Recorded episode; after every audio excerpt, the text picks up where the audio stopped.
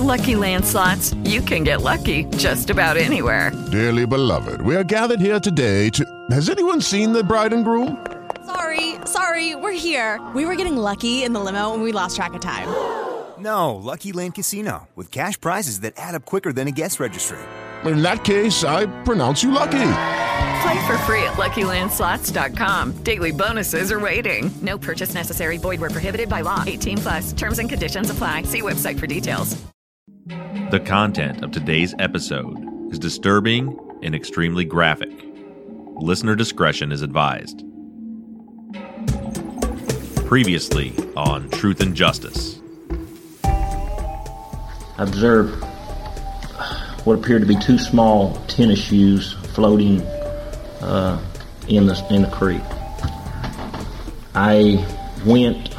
Uh, we were on top of an on top of a bank there. The I would say 10, 15 foot down to the, where the creek was.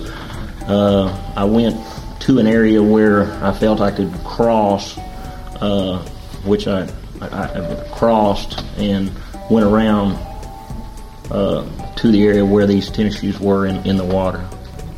My intentions were to reach, get into the water and reach for the tennis shoe, at which time, uh, when I got into the water, I, I felt a I felt an object in the water. Uh, I raised my right foot up and the body floated to the surface of the water.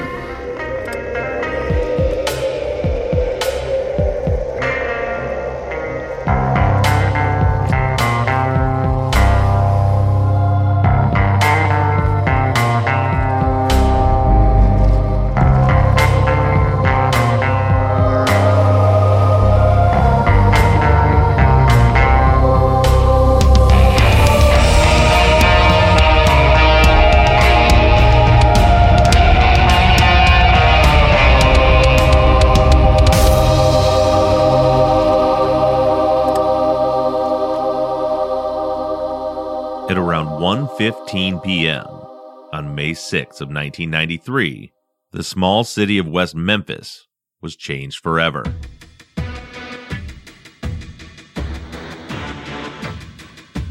It was at this time when Detective Mike Allen was wading through the narrow creek in the Turtle Hill Woods in an attempt to recover a shoe that he had found floating when his foot caught on something under the water. As he raised up his right foot, up floated the nude body of an eight year old boy.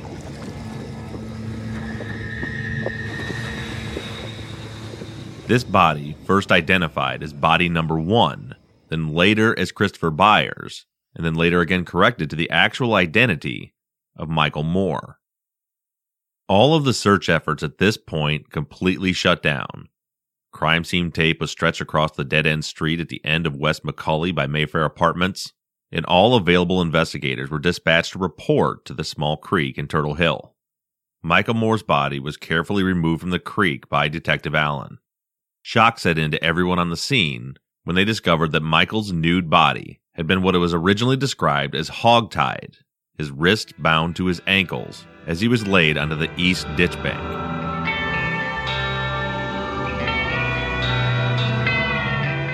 At this point, the entire area was deemed to be a crime scene, and the search was on for Stevie and Christopher and for any forensic evidence that could be found on the scene.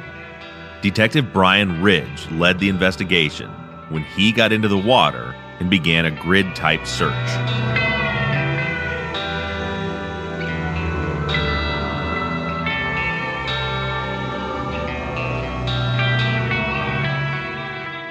Today's episode is sponsored in part by Stamps.com.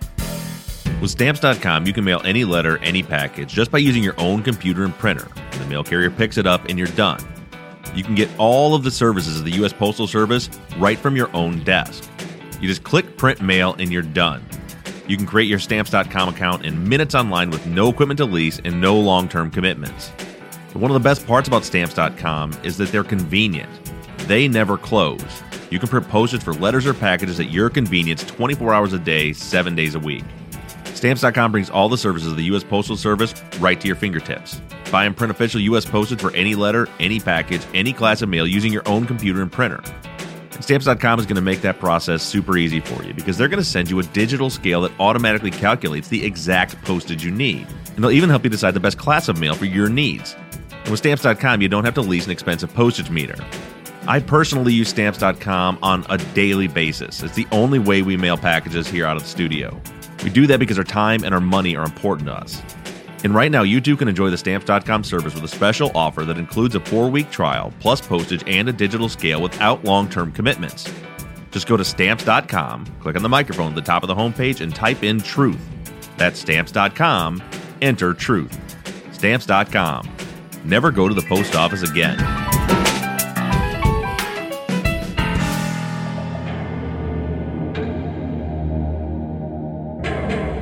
After Mike Allen discovered the body of Michael Moore and placed him on the East Ditch Bank, Detective Brian Ridge entered the water. In his trial testimony, Ridge describes the process of searching for any other evidence in the other two boys as slowly moving side by side across the creek, swiping with his hands along the muddy bottom, then slowly moving forward one foot at a time.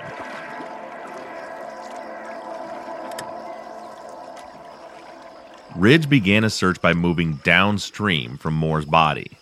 With only two options on directions to move, Ridge chose wisely.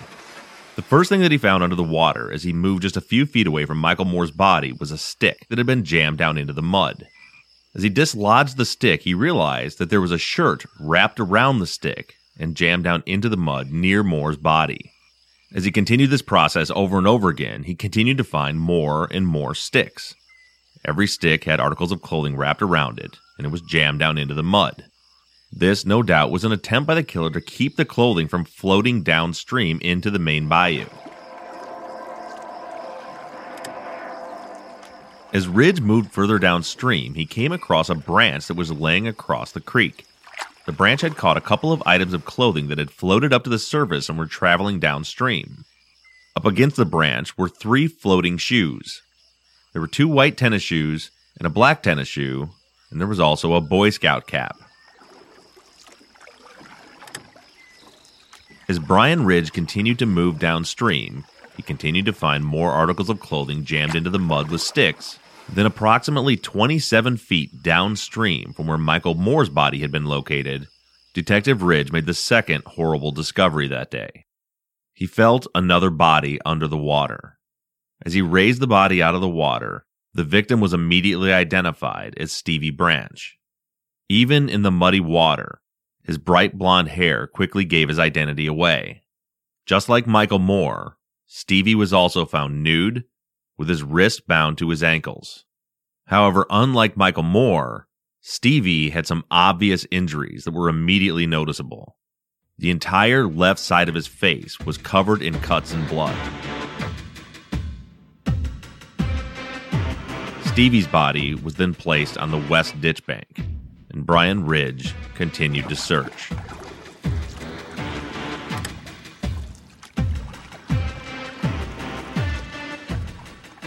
He didn't make it far downstream from Stevie Branch's body before the final member of the trio was discovered. Christopher Byers was found approximately five feet downstream from Stevie Branch. As Byers was removed from the water, it was noted that he too was completely nude, with his wrists bound to his ankles. Byers also had a very noticeable injury. It appeared that Christopher Byers had been castrated.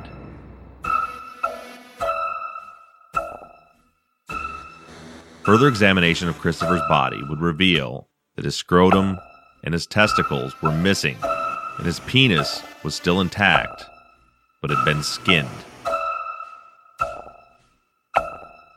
This, to this date, is the most horrible, disturbing, and disgusting scenes that I've ever come across.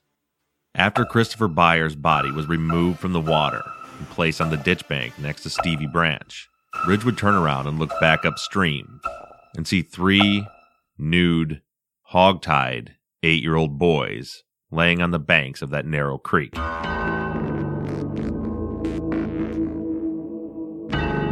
What in the world could possibly cause someone to commit such a horrible act? this was the job of the investigators to get past the emotional trauma of finding these boys and start doing their job to figure out who did it and why.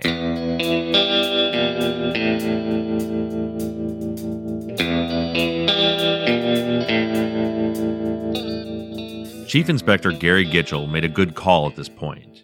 It was obvious that most of the forensic evidence that could be discovered on the scene would be found under the water. Ridge ordered for sandbags and what's known as a trash pump to be brought out to the crime scene.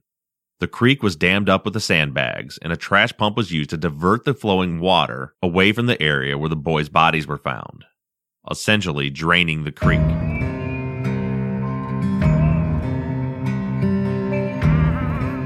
The crime scene investigation was beginning, there were two obvious items of evidence that were missing Stevie Branch and Michael Moore's bikes. It didn't take long to realize that the boys' bikes were not in the creek where their bodies were found. Prior to the discovery of the boys' bodies, the searchers were preparing to put a John boat into the main bayou and drag it with grappling hooks looking for the boys. It wasn't long after the three boys' bodies were found that the John boats discovered the two bikes. In, in picture number 58, we have a pipeline that runs across a 10 mile bayou right here. Um, just north of this area right here is the Robin Hood area, the area where the uh, bodies were found. Uh, on this pipeline right here, this is the east side. Um, as we were looking, these are the bicycles that were uh, reported that the boys were riding that day. We found the bicycles right here on the east side of the pipe, about midway in the pipe. Both of them right there close to each other.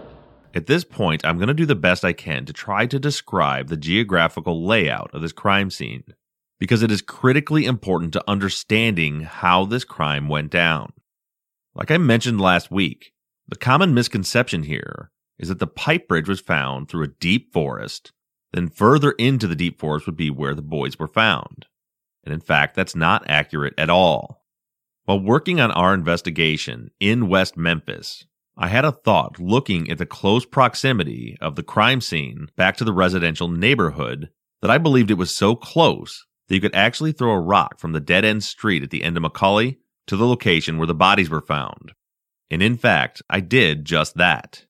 If you can imagine in your mind the street that borders the west side of this neighborhood, West Macaulay Street, it comes to a dead end about 60 feet from where the pipe bridge crosses the 10 mile bayou. At that dead end street, directly to the left, is the Mayfair Apartments.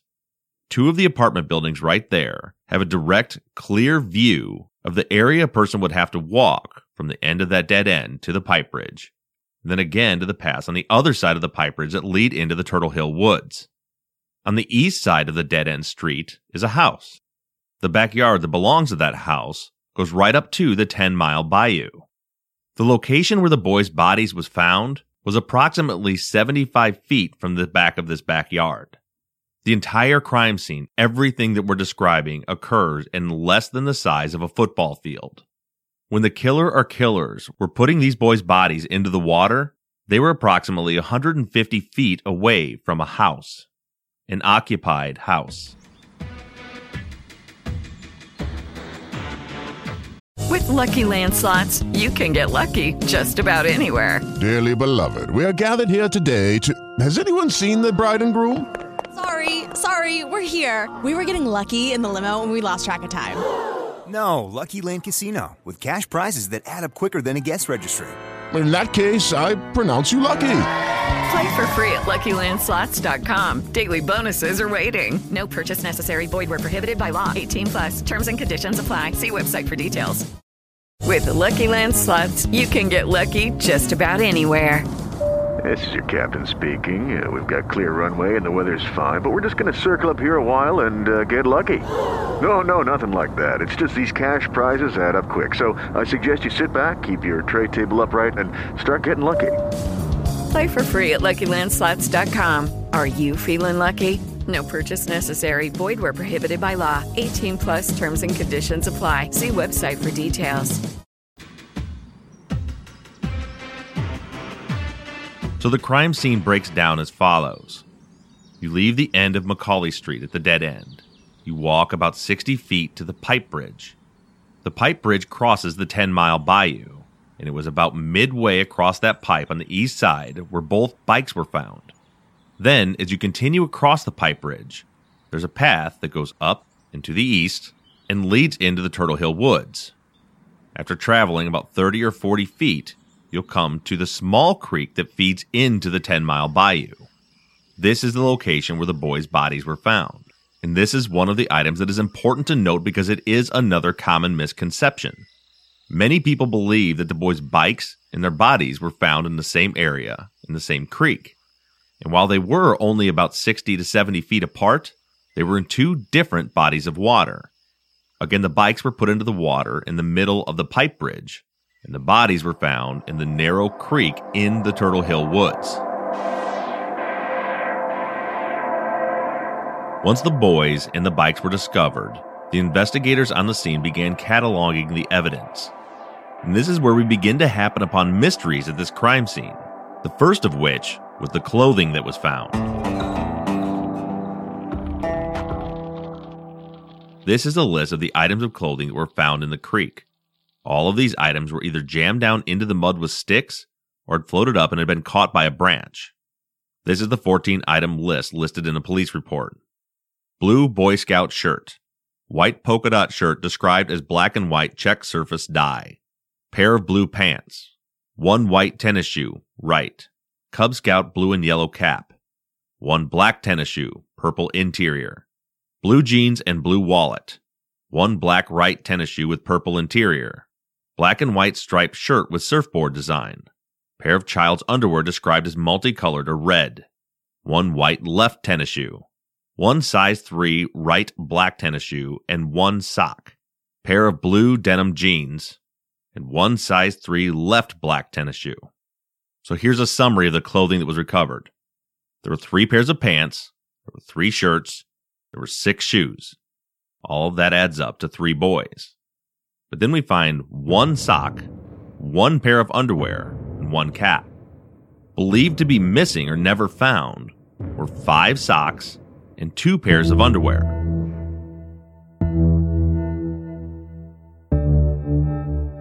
This is a fact that has been breezed over by most who have talked about this case, but I find it to be very significant.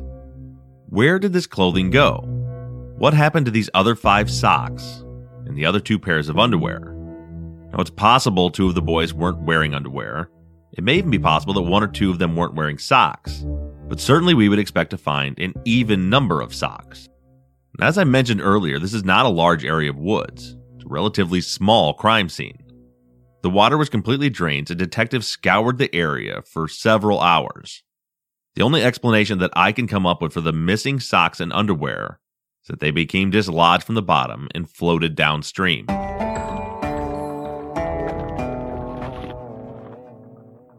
In the next segment, we're going to discuss in detail the injuries to the boys' bodies. But before we get to that, I want to focus for a moment on their bindings. As I mentioned earlier, the condition of the bodies was originally described as them being hog-tied. But in fact, that's not true. To be, quote, hog-tied would mean that your wrists are bound together, and your ankles are bound together, and your wrist and your ankles are then bound together, completely restricting you from moving. Your hands and feet are all stuck behind your back. In this case, however, the boys were not hog-tied. In each of the three instances, their left wrist was bound to their left ankle, and their right wrist was bound to their right ankle. In future episodes, we'll get into the analysis of what this could possibly mean, but I think it's important now to point out the obvious detail that with your wrist and ankles bound left to left and right to right, with six inches of string between the two, it would be very easy to just move your arms back around to the front of your body. This would not be an effective method for restraining someone, so there must be another purpose. The bindings on each of the boys' wrists and ankles have been reported now for decades as being the shoelaces from their own shoes. And that's true for the most part. But while going through the crime scene reports, we find out that one of these things is not like the others.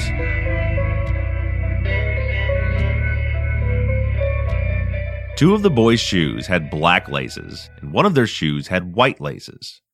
If the laces were removed from the boy's shoes, you would then have four black shoelaces and two white shoelaces. And in fact, that matches up perfectly for the way the boys were bound. Christopher Byers' left wrist was bound to his left ankle with a white shoelace. And his right wrist was bound to his right ankle with a black shoelace. That's one white and one black. Stevie Branch's left wrist was bound to his left ankle with a white shoelace, and his right wrist to his right ankle with a black shoelace. Now that's two white shoelaces and two black shoelaces so far. Michael Moore's right wrist was bound to his right ankle with a black shoelace, and his left wrist was bound to his left ankle with a black shoelace. When we add all of these up, we have two white shoelaces and four black shoelaces. But there's just one detail that completely confuses the entire situation. Christopher Byers' shoes were black with a purple interior, and they had black laces on them. When his shoes were recovered, the black laces from his right shoe had been removed, but the black laces from his left shoe were still intact.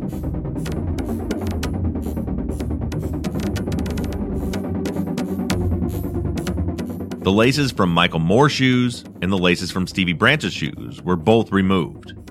The only shoe that still had laces intact was this one left shoe belonging to Christopher Byers. The problem is, our number of available shoelaces and our number of laces that were used to tie the boys up doesn't add up. We're left with one mystery black shoelace in the bindings. Now, in the crime scene notes in the autopsy report, the bindings are described as being black shoelaces. However, at trial, Michael Moore's bindings were described as one being a shoelace and one being pieces of black string.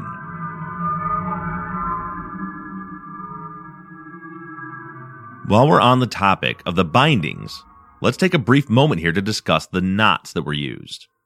One of the theories that has floated around the internet for years was that there were three distinct different types of knots used to tie the boys up. Some have hypothesized that this would indicate that there were clearly three different killers. Three different people tying three different knots. But when we actually look at the evidence of the knots that were tied to bind the boys, what we find is that there were actually only two different types of knots, and one of the types was only used one time. Once the bodies were discovered, the layout of the crime scene was as follows. The furthest body upstream was Michael Moore's. 27 feet away downstream was Stevie Branch, and then 5 feet below him was Christopher Byers. It appears that most of the crime scene concealment began with Michael Moore. His was up in the upstream side next to his body where most of the clothing was found jammed into the mud with sticks. And it was Michael Moore that has this one different type of knot. The knots on one of the bindings on Michael Moore was described in the report as being a square knot. Now it's important to note here that if you look up the definition of a square knot, you're going to get a few different answers. But essentially, this one knot on Michael Moore is the only one that requires any amount of skill to tie, and it doesn't require a lot of that. You can accidentally tie a square knot just by crossing the string the opposite direction over what you normally would when you tie a, what most people would just call a knot, what's actually referred to as a half hitch. All of the other knots were a series of half hitch knots. Now, in an audio format, this isn't easy to describe, but I'll try to paint this picture for you. When you first begin tying your shoes, you cross the two laces over, then take one of the laces and pass it underneath the other two. That is a half hitch knot. It is what a lot of people refer to as a basic knot. Now, one single half hitch or one single basic knot is not likely to hold in place. That's why most people will double that process two or three times to make sure that the knot is secure. Well, the other five bindings were all series of half hitch knots. Some were double knots, some were triple knots, but they were all just simple, basic half hitch. So, with the exception of the one square knot, all the bindings were basically tied with the same type of knot. You can interpret that as you will, but it's just simply not accurate to say that there were three distinct different types of knots on the bodies.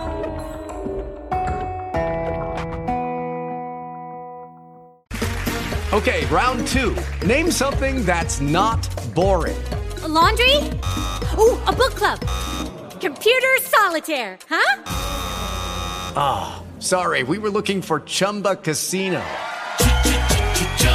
That's right. ChumbaCasino.com has over 100 casino style games. Join today and play for free for your chance to redeem some serious prizes. ChumbaCasino.com. No purchase necessary. Where prohibited by law. 18 plus terms and conditions apply. See website for details. One of the most widely believed misconceptions in this case is that Christopher Byers sustained more damage in the assault than either of the other two boys. This is mostly based on the fact that Christopher Byers was castrated. Now, as I move along here through the injuries of all three boys, understand that there have been multiple autopsies performed on all three. First, in 1993, the autopsies were performed by Dr. Frank Peretti. Then again, 15 years later, by world renowned pathologist Dr. Werner Spitz. In today's episode, we're not going to get into an analysis of the injuries. We're simply going to go through point by point each one of the injuries as they were interpreted by Dr. Frank Peretti. We'll start with Christopher Byers.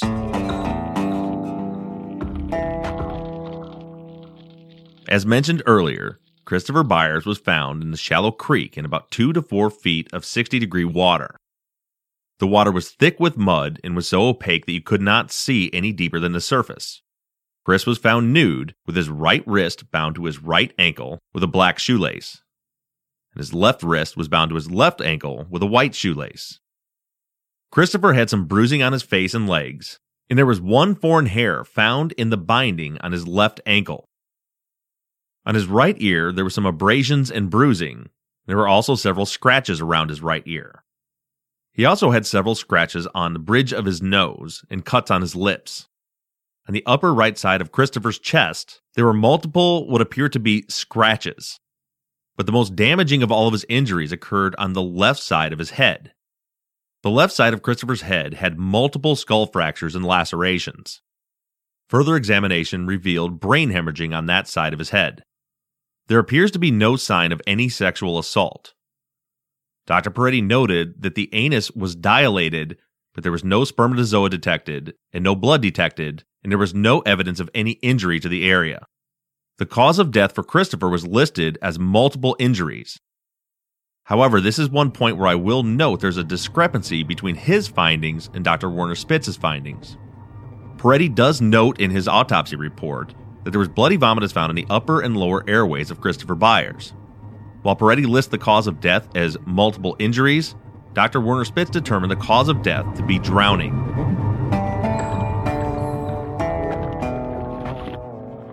Next, we move on to Michael Moore. Michael Moore was also found in the creek, 32 feet upstream from where Christopher Byers was found, with Stevie Branch in between the two. Michael was also found nude, and his wrists were bound to his ankles. Michael's right wrist was bound to his right ankle with a black shoelace. His left wrist was bound to his left ankle with another black shoelace, but that was later testified to at trial not as being a shoelace, but as being a black string. Michael had bruises on his face and a strand of fabric like material clenched in his left hand. The left side of his cheek was bruised, and his right front scalp area was cut, and his left forehead had a large cut. There was also what was described as a dovetail cut on the left scalp with an upside down L shaped bruise. In the front area of the right side of his skull had multiple fractures that were described as being crescent shaped. There were also multiple hemorrhages found in the right side of Michael's brain. Michael had cuts on both of his hands at the base of his thumbs on the palm side. Michael's cause of death was determined to be drowning. And just like Christopher Byers, Michael's anus was dilated with no signs of spermatozoa or blood and no evidence of injury.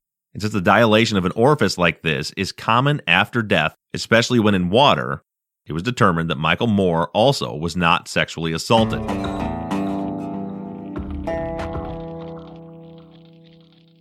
Lastly, we move on to Stevie Branch. Contrary to popular belief, Stevie Branch sustained more and worse injuries than either of the other two boys. Like Michael and Christopher, Stevie was also found nude and submerged five feet upstream from where Christopher Byers was found, and 27 feet downstream from Michael Moore. Stevie's left wrist was bound to his left ankle with a white shoelace, and his right wrist was bound to his right ankle with a black shoelace. The entire left side of Stevie Branch's face was mutilated. He had multiple cuts, abrasions, and bruises and several gouging wounds on the left side of his face, ranging from his ear to his cheek to his jaw to his mouth. The right side of Stevie's face was stained with blood when he was removed from the water.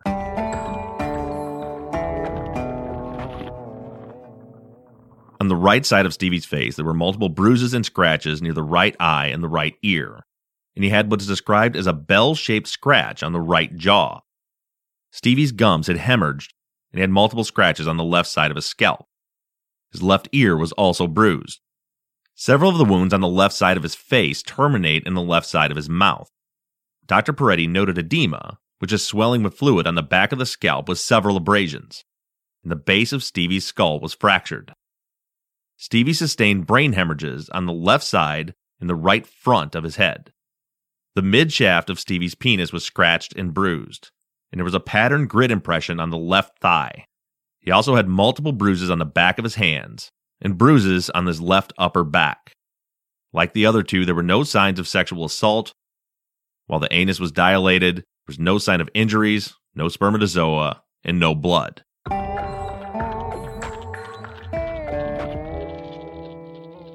Based on three of these factors, we can start to piece together how Stevie, Michael, and Christopher were killed. All three of them sustained severe head wounds, including skull fractures and hemorrhaging of the brain. All three of them were bound in a way that would not restrain a person who is conscious. They would easily be able to move their hands around to the front of their bodies. And all three of them had vomitous, frothy blood, and water in their respiratory system.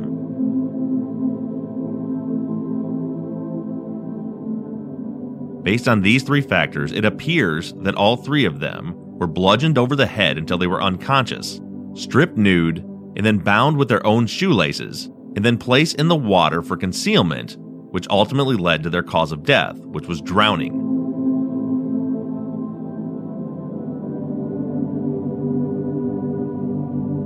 It's my belief that all three boys, while unconscious, were still alive when they were put into the water.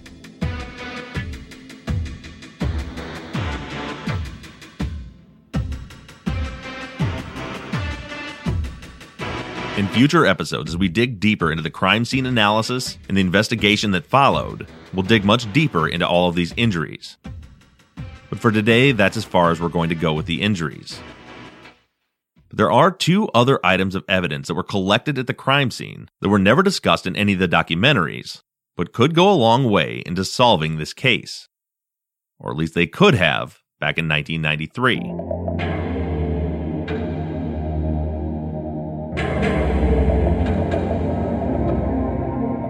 The first item I'm referring to were two clear footprints that were found in the mud at the crime scene.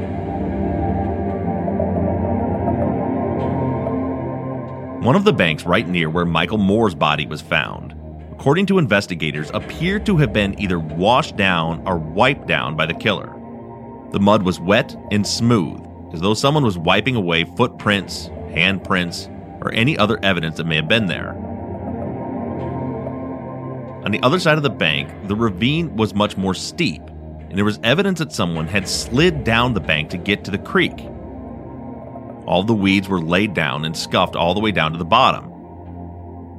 In that area, two distinct footprints were found. Brian Ridge in his trial testimony described the two footprints as coming from a tennis shoe, likely one the left foot and the other the right.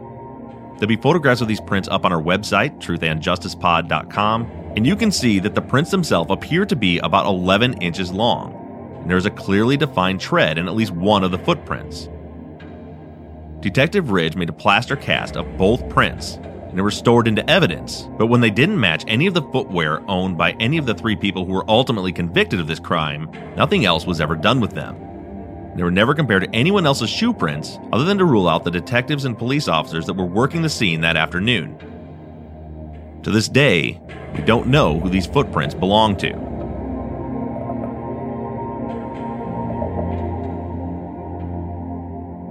A crime scene in the woods, and in a creek no less, is one of the most difficult areas we could ever think of to try to gather evidence to solve a crime especially when we have what appears to be a very criminally sophisticated killer who spent a lot of time and a lot of attention trying to conceal the crime scene. All the children's clothes were wrapped in sticks and pushed into the mud. the bodies were wedged down under the surface of the water, and even the bank of the creek was wiped down so as to not leave any prints or tracks. However, it appears that whoever killed these three boys and tried to conceal the crime scene did in fact make one critical mistake. was at the crime scene. Uh, we were searching for the boys, the three boys. We come into Robin Hood Hills. Uh, we found a ditch there. At that time, we found uh, a sock and a tennis shoe, a young boy's tennis shoe. At that time, Brian Ridge went off in the water where the tennis shoe was, and Mike Allen went in the water. When they bumped into one of the children, floated up, they started downstream, and then I jumped in the water and started going upstream. As we found the three bodies, we pulled them out, and we just shut it down as a crime scene at that time. Later on, as I was walking around, I found this fingerprint in the mud. It was an indention into the mud, and I seen that it was a fingerprint or a print. I don't know that it was a fingerprint. It might have been a side of a palm. It might have been the side of, but I, in my opinion, I believe that it was a thumbprint or a fingerprint. Was there anything else around it that, that you saw? Any other any other prints? Be uh, be it fingerprints, shoe prints, anything like that? Nothing that I could find. How close to it would you you think it was in relation to the the three the boys' bodies? Uh, if I remember correctly, it was within five to ten feet before we found the first body. Now the uh, the print that you saw, um, could you tell uh, uh, if it was made from someone that was either would be either on the bank facing the water or in the water facing going towards the bank? It was somebody was in the water. I'm sure because it was at a 45 degree angle from the water. You're the one that found this. Yes, sir. Okay. Uh, did you photograph it at the time? The camera equipment and side light, and put the side light on it and photographed it. Uh, what I'm going to show you here is that this is a basically a picture of a picture, and this is appears to be a Polaroid photograph. Um, do you recognize what's what's on that photograph? Yes, sir. That's the partial print that I photographed. Okay. Can you tell me um, uh, who all was down in that area that actually got into the water or along the bank? Brian Ridge and, and uh, Mike Allen were down in the water, and then I went down in the water. And uh, I don't remember who all was around there. I mean, there was a bunch of us. Did you find this print before it got congested down there? Uh, yeah, it was just about the time that, that we found the body. I mean, after we found the three boys, it was, we were looking the area over, and I spotted this. Okay. And were you? Did you ever do anything more with this with this photograph? Yes, yes. Uh, we took fingerprints of the three boys at a later date. Well, you say three boys. Which ones are you talking The about? three, three victims of the homicide, the three young boys. Okay. Every police officer that was at the scene, and then some that wasn't at the scene, we fingerprinted anybody that we felt like we needed questioning, we fingerprinted them. So I checked hundreds of prints on, against this latent here. Tony Anderson tested this fingerprint against hundreds of people. He was not able to find anyone who matched the print. However, he was able to rule out every one that was tested against it, including every officer that was on the scene, officers that weren't even on the scene, and any and all suspects in the case, including the three who were ultimately convicted. And Tony Anderson was able to conclusively say that this print didn't belong to any of them.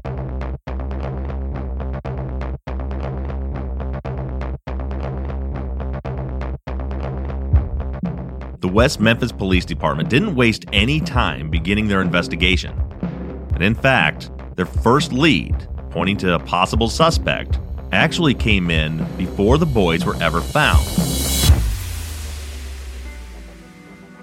On May 5th, the night the boys went missing, at around 9:30 p.m., a man described as having mud on his feet with blood dripping off of him stumbled his way into the Bojangles restaurant that was right next to the 10 Mile Bayou.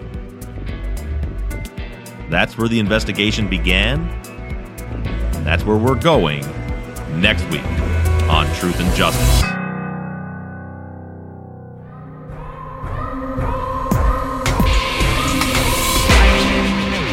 Truth and Justice is a production of NBI Studios. Executive producer is Mike Bussing, and Shane Yoders our sound engineer. All music for the show was created, composed, and scored by PutThemInASong.com, who also mixed and mastered this episode. Special thank you to Shane Yoder of PutThemInASong.com for creating our Season 5 logo. Thank you to Katie Ross and Chris Brinkley for designing, creating, managing, and maintaining our website. Thank you to our transcription team, Anna Dindorf, Sarah Mueller, Britta Bliss, and Stephanie McConnell. And thank you to all of you for all of your engagement and support. Keep sending in your thoughts, theories, and ideas to theories at truthandjusticepod.com. Like our Facebook page or follow us on Twitter at truthjusticepod. You can always call in a tip or leave a voicemail with a comment or a question to our voicemail line at 269 224 2833. However, you do it, stay engaged, stay in touch. But as for now, I'm signing off. I'm Bob Ruff, and this has been Truth and Justice.